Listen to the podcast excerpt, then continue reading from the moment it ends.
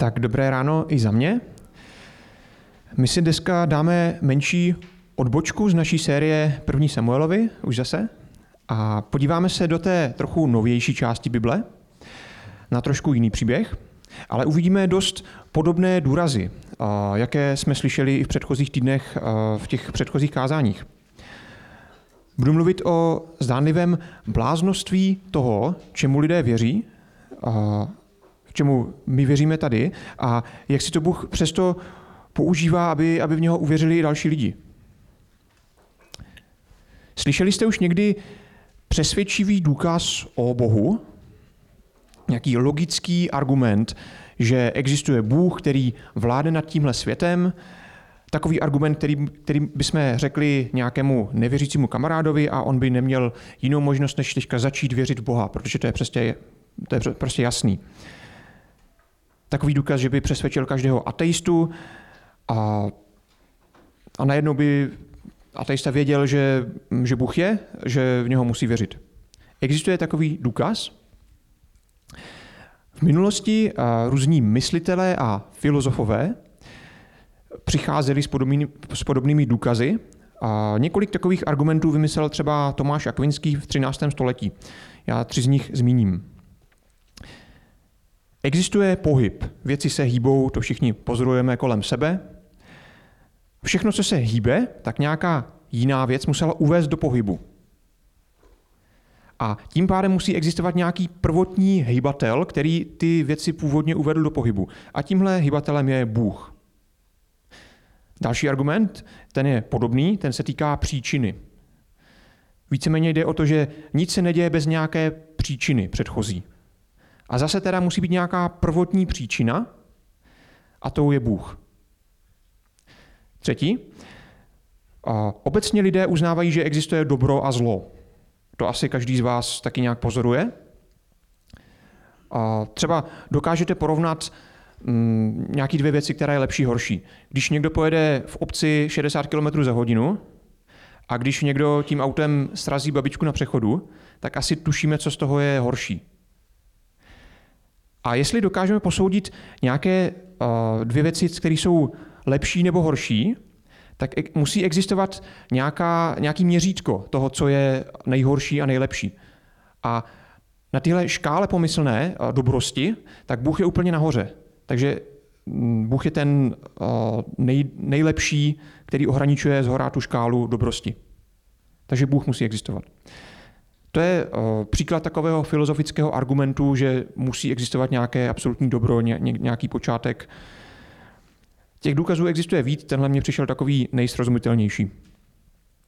Teďka si zkuste představit takového filozofa, který slyší pouze na logické argumenty. Když to není logický, tak to nebere vážně. Co by se stalo, kdyby se setkal s křesťanem? Měl by ten křesťan dostatečně logické argumenty, aby ho přesvědčil? To se za chvilku dozvíme, protože v Bibli máme takovýhle příběh. Píše se o něm v knize Skutky apoštolské v Novém zákoně. Skutky apoštolské 17. kapitola, 16. verš, od 16. verše. Tam začneme. Skutky 17.16. Zatímco na ně Pavel čekal v Aténách, jeho duch se v něm rozhorloval, když pozoroval, že město je plné model. Určitě jste někdy slyšeli o Aténách. Možná z těch všech měst zmiňovaných v Bibli by to pro nás mohlo být jedno z těch víc známých měst. Je to současné hlavní město Řecka a dlouhou dobu v minulosti to taky bylo hlavní město Řecka. I když zrovna tady v té době, kdy tam byl Pavel, tak uh, Řecko už nevládlo, no, už to nebyla ta velká řecká říše, světu vládl Řím a uh, v té oblasti, kde, kde se Ateny nacházely, tak hlavním městem byl Korint.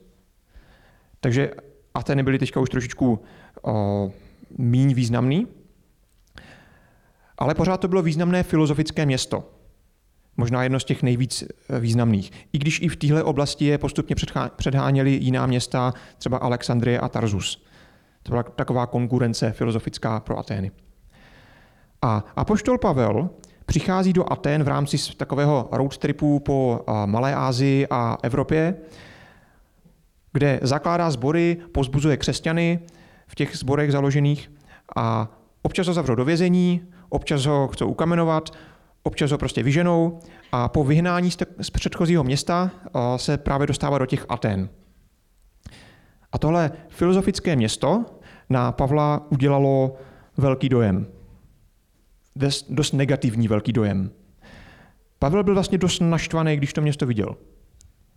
Zkuste se vžít do podobné situace. Přijdete do nějakého nového města, kde jste ještě nebyli, a teďka ten dojem je fakt hrozný. Všechno je tam špatný. Všude jsou takové ty billboardy s nahýma ženskýma, reklamy na všechno možný. Jsou tam mm, děcka s cigaretou na ulici, ve školce, před školkou v parku tam najdete i injekční stříkačky, večer na zastávce vás lákají prostitutky a tak dál. Hrozný město. Tak to jsem mimochodem popsal Brno tak před 15 lety. A už to je teda jiný, jo. A vy do takového města přijdete, vidíte, v čem ti lidi žijí, jak prázdný je jejich život, jak zbytečné věci dělají a neznají nic lepšího. Nenaštvalo by vás něco takového? A Pavla to naštvalo. Ateny byly město model. Já jsem se dočetl, že v Aténách všude stály svatyně a různé sochy. A nejen jako v chrámu, ale různě v ulicích, v přístavu, na náměstí, všude možně byly sochy a modly. Jedna taková specialita Atén byly takzvané hermy. To byl sloup. Ten sloup měl nahoře hlavu boha Herma a vpředu měl genitálie boha Herma. Nic víc neměl. Jo? A jeden autor napsal, že v Aténách bylo snadnější narazit na boha než na člověka tak moc model tam bylo. A zlatý hřeb uctívání božstev byl Partenon. To dneska taky známe z Aten. To byl chrám bohyně Atény, který stál na jednom takovým vrcholku uprostřed Aten a z dálky byl všude dobře vidět. Já měl tu příležitost Atény minulý rok navštívit a zaujala mě jedna věc. To město je docela rovný a je tam pár takových výběžků, pár takových skalních výběžků uprostřed té placky. To znamená, že ten chrám v době, kdy ještě všude nebyly paneláky, tak ze, téměř z každé části toho města byl dobře vidět, jako ten hlavní chrám pro uctívání. My se na to v dnešní době díváme, jako že to jsou krásné kulturní památky. A jsou. Jo. Ale musíme si uvědomit, že v Pavlově době ti místní skutečně věřili, že to jsou uh, bohové. Oni skutečně uctívali v těch chrámech a u těch soch různé bohy a věřili, že existují. Ti lidi uctívali ve skutečnosti kamení, falešné bohy. Věřili něčemu, co nebyla pravda. A Pavel tohle viděl a přirozeně byl znechucený z toho, eh, v čem ti Atéňané musí žít. Pavel jim toužil říct o skutečném Bohu. Takže jeho to nenechalo klidným, když viděl všechny ty modly kolem. A myslím, že tady si můžeme z Pavla vzít dobrý příklad. Jemu nebylo jedno, že se nevěřící lidé ženou za nesmysly. A jednou zemřou a nebudou mít ani falešné bohy, ani skutečného boha. A v Pavlovi to zbudilo touhu jim nějak pomoct. A to stejné by to mělo vyvolat v nás, pokud známe Boha a vidíme naše přátele ve světě, v jakých nesmyslech žijí. Verš 17. Proto mluvil v synagoze se Židy a s těmi, kdo ctili Boha a na náměstí denně s těmi, kteří tam byli právě přítomni. Setkávali se s ním také někteří epikurejští a stojíčtí filozofové. Někteří říkali, co nám to chce ten mluvka vykládat? Jiní zase, zdá se, že to je hlasatel cizích božstev. Zvěstoval jim totiž Ježíše a vzkříšení. Pavel měl docela jasnou strategii. On vždycky napřed v nějakém z těch měst mluvil s Židy, a pak teprve s ostatními obyvateli toho místa. A důvod byl ten, že židé a řekové jsou hodně odlišné kultury. Pavel uměl dobře rozpoznat, jak s jakou tou kulturou mluvit, jak se tam má chovat.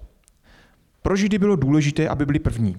Oni byli bohem vyvolený národ a přesně takhle se na sebe dívali. Oni jsou důležití. Takže kdyby Pavel šel napřed za někým jiným, tak židé, židé by ho pak už neposlouchali. Takže šel napřed k židům. Potom šel za těma ostatníma k nežidům a to už, to už tím, to už pak jako nemusel řešit. Ty se nezajímali, jako jestli, jestli jsou první nebo kolikátí. V Atenách se běžně mohlo stát, že si nějaký řečník stoupil třeba na náměstí a mluvil tam k ostatním lidem, nějakou chytrou přednášku. To byli filozofové často. Že? A, lidé byli zvyklí se zastavit, poslouchat, co, co tam zazní, připadají si pak chytří, můžou jít dál. Dneska, když si stopnete s mikrofonem na náměstí, tak lidi spíš přidají do kroku nebo vám třeba hodí pěti korun nebo tak. Ale ve starověkých Atenách to takhle bylo normální. Takže Pavel měl docela možnost mluvit. V 18. verši se píše, že se s ním dali do řeči epikurejští a stoičtí filozofové. Kdo to jsou epikurejští a stoičtí filozofové? To, jsou, to byly dva takové vzájemně rivalitní filozofické směry. Epikurejci říkali, že konečným smyslem života je požitek, ne nutně nějaké rozumové poznání. Radši hledali pravdu pomocí nějaké osobní zkušenosti, něco chtěli zažít, než že by museli nějak složitě přemýšlet. Byli to materialisté a chtěli si prostě užít život. A svým způsobem i tvrdili, že jsou ateisti. Že ty bohové to je něco starého. Stojkové, ta druhá skupina, to byli panteisti. Což naopak znamená, že uh, podle nich všechno má nějakou božskou podstatu. Všechno je Bůh s malým B. Jo. Oni byli proti tady těm radovánkám, který si chtěli užívat ti epikurejci. Radši by člověk měl žít v kázni a sebeovládání a nenechat se ovládat pocity, být racionální. A oba tyhle směry měly hodně různých protikladných názorů na to, jak by člověk teda měl žít svůj život tady na zemi. Pavel ale přišel s myšlenkami, které neřešily jen současný život, ale taky věčný život. A to zřejmě ti filozofové nebyli schopni napřed pochopit. Tam čteme, co nám to chce ten mluvka vykládat. Říkali, že je hlasatel cizích božstev. On sice mluvil o jiném bohu, jenže o jednom jediném bohu. O Ježíši Kristu. My, my tam čteme, zvěstoval jim Ježíše a vzkříšení. Vzkříšení se řecky řekne anastázis. Jenže anastázis je zároveň ženské jméno. Anastázie. A oni to mož, dost možná pochopili špatně. Oni slyšeli, že jako mluví o Bohu a bohyni, o Ježíšově a Anastázii. Takhle to možná pochopili napřed. Jo. Verš 19. Chopili se ho a odvedli do Areopágu a říkali, smíme vědět, co je to za nové učení, které hlásáš? Předkládáš našim uším jakési cizí věci. Chceme tedy poznat, co to má být. Tahle věta mě docela pobavila. Všichni Atéňané a cizinci, kteří tam pobývali, se totiž nezabývali ničím jiným, než říkali a poslouchali něco nového. Ještě neměli Instagram, aby si pouštěli furt nějaký Reels nový, ale chtěli poslouchat furt něco nového. Jestli můžeme říct něco k dobru těch filozofů, tak že si chtěli Pavla pořádně vyslechnout. Dali mu prostor, ať prostě podrobně vysvětlí, čemu teda věří. Před těmi nejdůležitějšími nej, největšími filozofy, co tam zrovna byli. Před takovou městskou radou. Což je skvělá příležitost říct lidem o Ježíši, vlivným lidem o Ježíši. To by si určitě každý křesťan přál, takhle mít možnost najednou mm, mluvit s důležitýma lidma. Představte si, že přijdete první den do práce, bavíte se u oběda s kolegou o tom, že chodíte na kostel a věříte v nějakého Ježíše. Teďka jde kolem šéf, zaslechne ten rozhovor a říká, no, to je zajímavé, co říkáš, přijď za mnou do kanceláře, hezky mi to vysvětlíš. To je super, ale zároveň, nevím, aspoň já bych byl teda pod stresem, že když teďka mu to řeknu nějak blbě, nějak se strapním, tak to možná bude mít vliv na to, jestli v té práci budu třeba díl. A, a před podobným, asi podobným uh, úkolem stál Pavel. Akorát tomu přidejte ještě tu věc, že Řekové neznali Bibli, neznali starý zákon, nebo pokud ji znali, tak to minimálně nebrali vážně. A Pavel mohl použít pouze takové argumenty, které tam teda nebyly z Bible a byly naprosto logické. Pokud by to jenom trošku nebylo logické, mm. tak Pavla prostě zašlapou do země. A všichni v Aténách by věděli, že tenhle člověk selhal před tou radou a nemusí ho brát vážně. Takže by se mu zavřeli dveře. Velká příležitost, ale hodně je v sázce. Takže verš 22. Pavel se postavil do prostřed Areopagu. Areopág je takový skalnatý výběžek, kousek od toho kopce, jak byl ten chrám, tak je Areopág, ten další skalnatý výběžek. Takže, mm, takže jeden z těch dalších výběžků z toho placatého města. My jsme tam v létě byli s Aničkou, vyfotil jsem si to docela zblízka a bohužel mě nenapadlo si vyfotit ten výhled, protože ten tady hraje docela význam. Takže tady máte aspoň fotku ze Street View, co jsem našel. To město je placatý a z toho areopágu vidíte velkou část města. A na tom areopágu se v minulosti scházela právě ta městská rada. Nevíme jistě, jestli se i v tenhle moment setkali na tom místě, protože se setkávali ještě na jednom místě poblíž náměstí, ale možná semka právě Pavla dovedli. Takže místo s úžasným výhledem na Atény, na všechny ty chrámy, svatyně, modly, všechno, co tam bylo. Takže verš 22. Pavel se postavil do, do prostřed Areopágu a říkal, muži aténští, pozoruji, že jste v každém ohledu velicí ctitelé božstev. Když jsem totiž procházel a pozorně prohlížel vaše posvátná místa, nalezl jsem i oltář, na kterém je napsáno neznámému Bohu. Co tedy ctíte a ještě neznáte, to já vám zvěstuji. Bůh, který učinil svět a všechno, co je v něm, je pánem nebe i země a nebydlí ve svatyních, zhotovených rukou. Ani si nedává sloužit lidskýma rukama, jako by něco potřeboval. On dává všem život, dech i všechno. Učinil z jedné krve všechno lidstvo, aby přebývalo na celém povrchu země. Ustanovil jim nařízená období a hranice jejich přebývání. Aby hledali Boha. Zda by se jej snad mohli dotknout a nalézt ho. A přece není od nikoho z nás daleko, neboť v něm žijeme, pohybujeme se a jsme. Jak to řekli i někteří z vašich básníků, vždyť jsme i jeho rod. Tady se konečně dostáváme k té Pavlově řeči. Jak tomu mám takové tři pozorování. A všechny tři se týkají Pavlovy schopnosti rozumět místní kultuře. Pavel byl žid a měl úplně jinou kulturu. Ale byl taky hodně vzdělaný a pocházel z města Tarzu. Víte, jak jsem zmiňoval ty dvě města, co soupeřili s Aténama v té filozofii? Jedno z nich je právě Tarzus. To znamená, že Pavel byl z města, který bylo taky hodně filozofický. A byl vzdělaný mimo jiný i v té filozofii. Věděl o tom dost. A uměl přemýšlet v souvislostech výborně. A Bůh si v tenhle moment úžasně používá jeho původ, jeho vzdělání, jeho schopnosti k tomu, aby mohl mluvit s těmi nejchytřejšími lidmi, kteří tam byli. Takže to pozorování. Pavel stojí před sněmem filozofů a ví, jak se chovat, ví, jak je tak navnadit a zaujmout. On říká, muži aténští, pozoruji, že jste v každém ohledu velicí ctitelé božstev. Pokud se to odehrávalo na tom areopagu, na tom kopci, tak mohl takhle ukázat, tohle všechno jsem viděl, všechny tady tyhle bohy, tyjo, wow, vy jste fakt uh, velcí ctitelé božstev. Nějak jsem si nemohl nevšimnout, že to fakt má, vy myslíte vážně s těma bohama. Takže ti moudří lidé byli spokojení, že je teda vlastně pochválen na začátek a byli ochotní poslouchat ho dál. Dneska bychom asi posluchače zaujali trošku jinak. Třeba bych jsme řekli něco aktuálního, jako že zvýšili DPH na pivo nebo tak. Pavel si během pobytu v Aténách, to je ta druhý pozorování, prohlédl kulturní památky.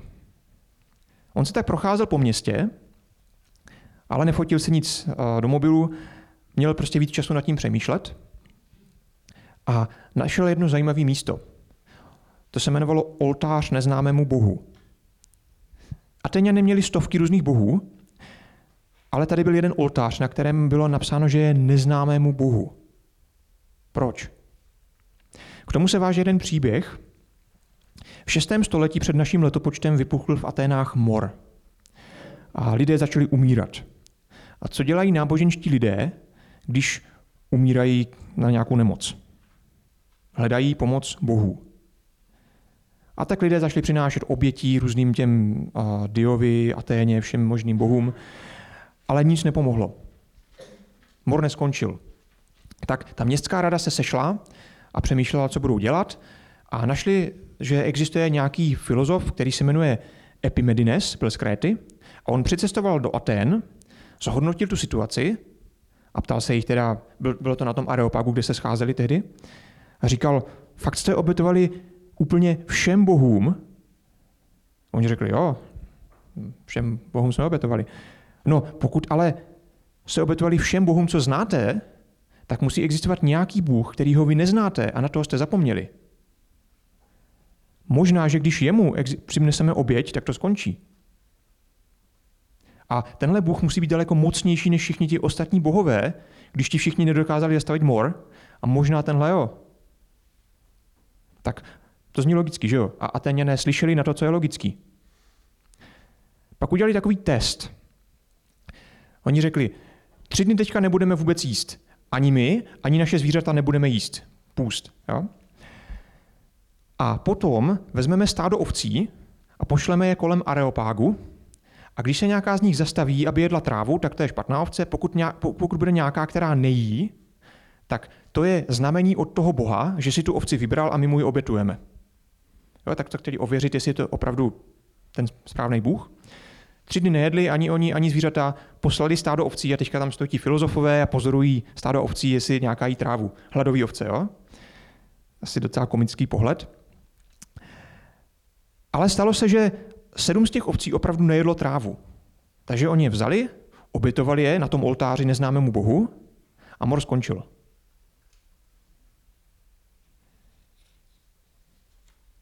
Tohle byl známý příběh pro Atéňany. A Pavel ho taky dobře znal. Pavel jim vlastně říká, před šestisty lety na tomhle místě stál Epimedines a řekl vám o neznámém Bohu. A to je ten Bůh, o kterým vám chci říct já. To je ten Bůh, který vás tehdy zachránil.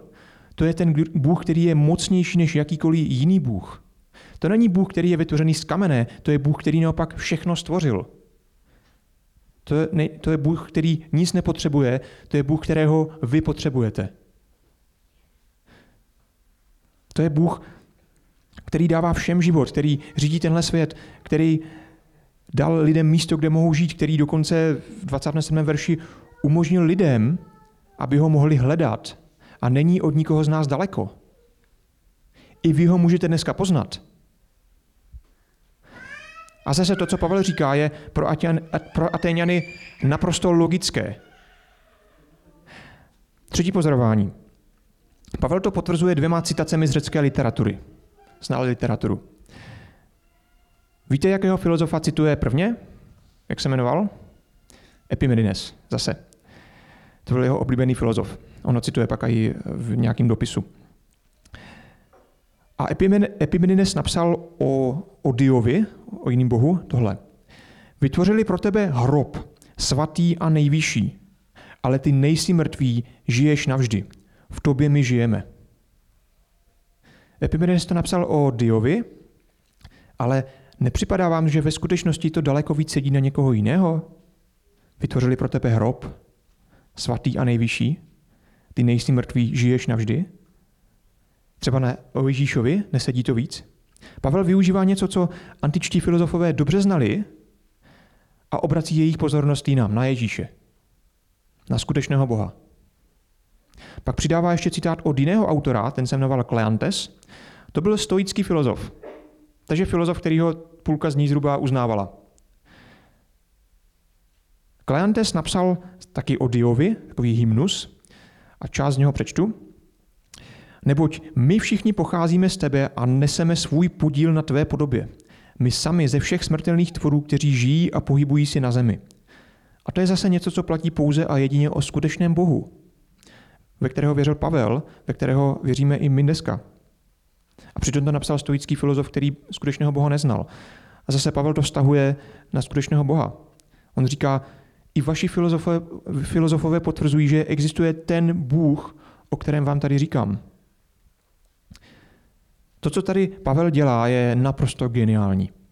On tak dobře znal kulturu, že všechno dokázal použít, aby mluvil o Bohu, o Ježíši. Přesně těmi slovy, která atenští pochopí, která jsou pro ně logická. Tyjo, my, kdybychom my takhle dobře znali kulturu, ve které žijeme, co kdybychom byli schopni takhle mluvit s nevěřícími lidmi, takže budou rozumět? Jak toho můžeme docílit? Dneska už úplně nejde o nějaké logické argumenty, Dnešní doba není založená tak na logice jako tehdejší doba, ale i dneska můžeme hledat způsoby, jak srozumitelně říct o Bohu lidem, kteří ho ještě neznají. To neznamená dělat kompromisy, říct jim třeba jenom část pravdy, takovou tu příjemnější, a ty těžké věci zamlčet. To ne. Ale záleží na tom, jestli to podáme nějakým dostupným způsobem. Třeba taková jedna věc, která mě dělá problém, abych držel krok s kulturou, je, že se nestíhám učit nové slova dnešní doby, hlavně mladších lidí.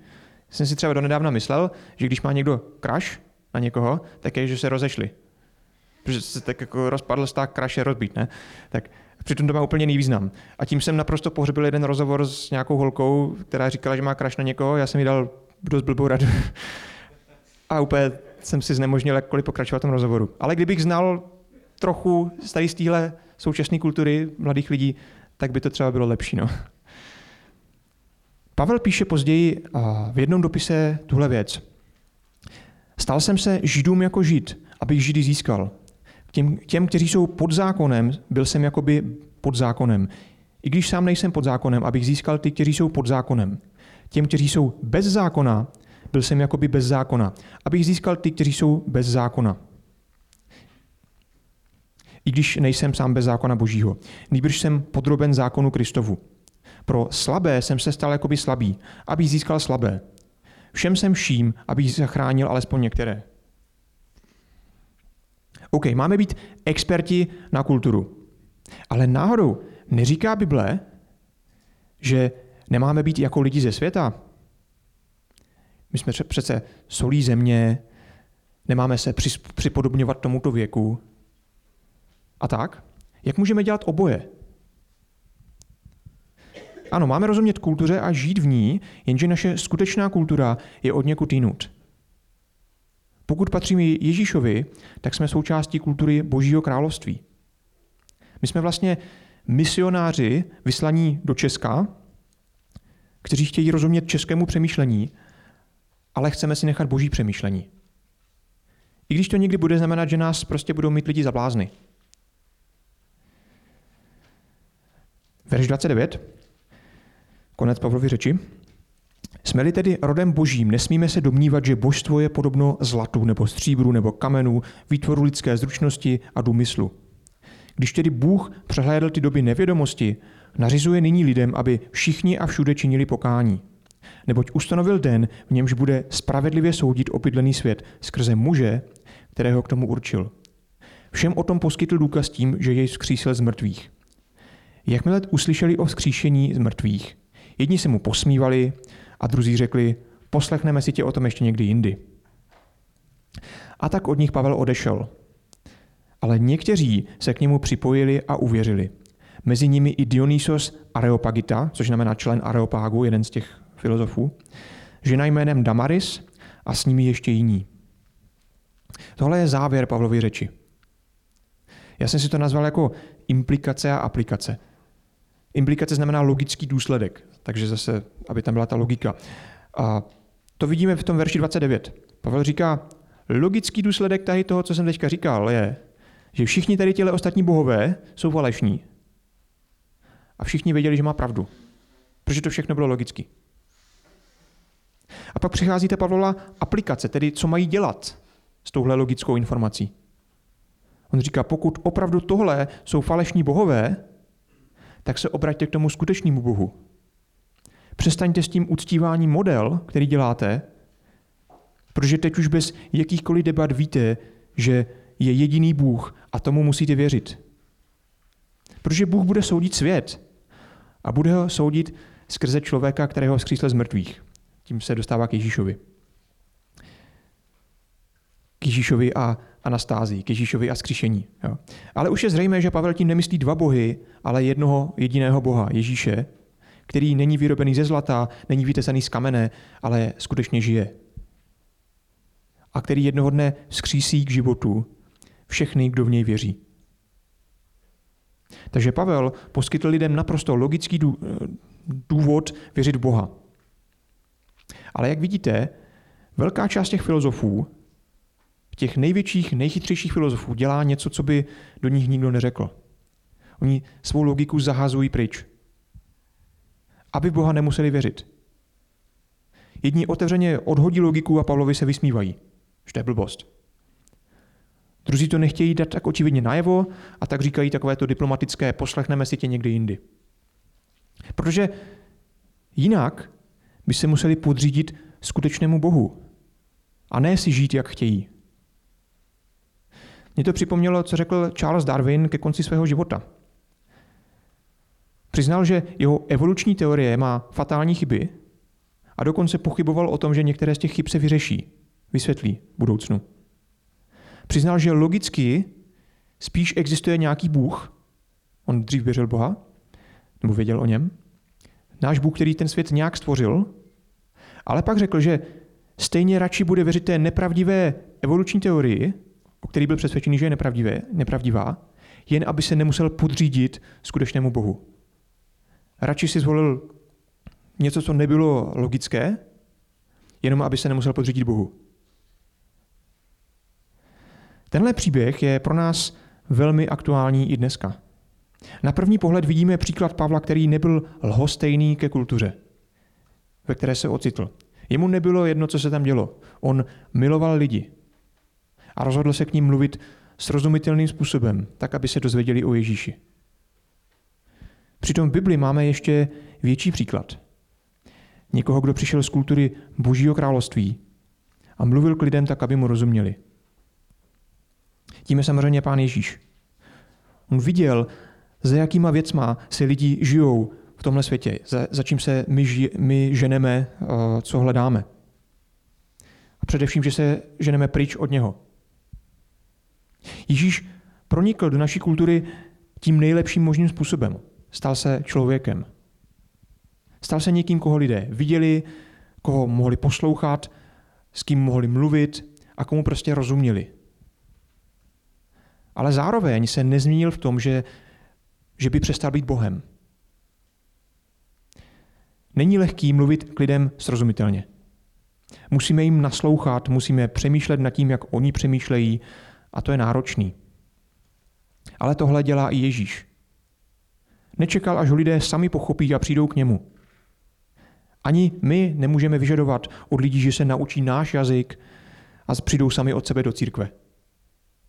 My se chceme učit jazyk lidí kolem nás a jít mezi ně, tak jako Pavel, tak jako Ježíš. A je sice mockrát odmítli a pak dokonce zabili, ale my se stejně jako Ježíš chceme zdát pohodlí, stát se služebníkem ostatních. Je to dost odlišné, naprosto odlišné nastavení srdce a způsobu přemýšlení, než jaký má naše kultura, ale jedině s takovýmhle nastavením do té kultury můžeme proniknout.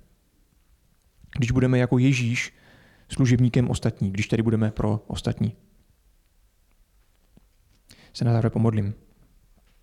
Pane Ježíši, díky ti moc, že ty jsi nám dal poznat, díky, že ty jsi přišel na tenhle svět a díky, že ty jsi pro nás byl srozumitelný. Díky, že jsi udělal všechno pro to, abychom mohli najít tebe.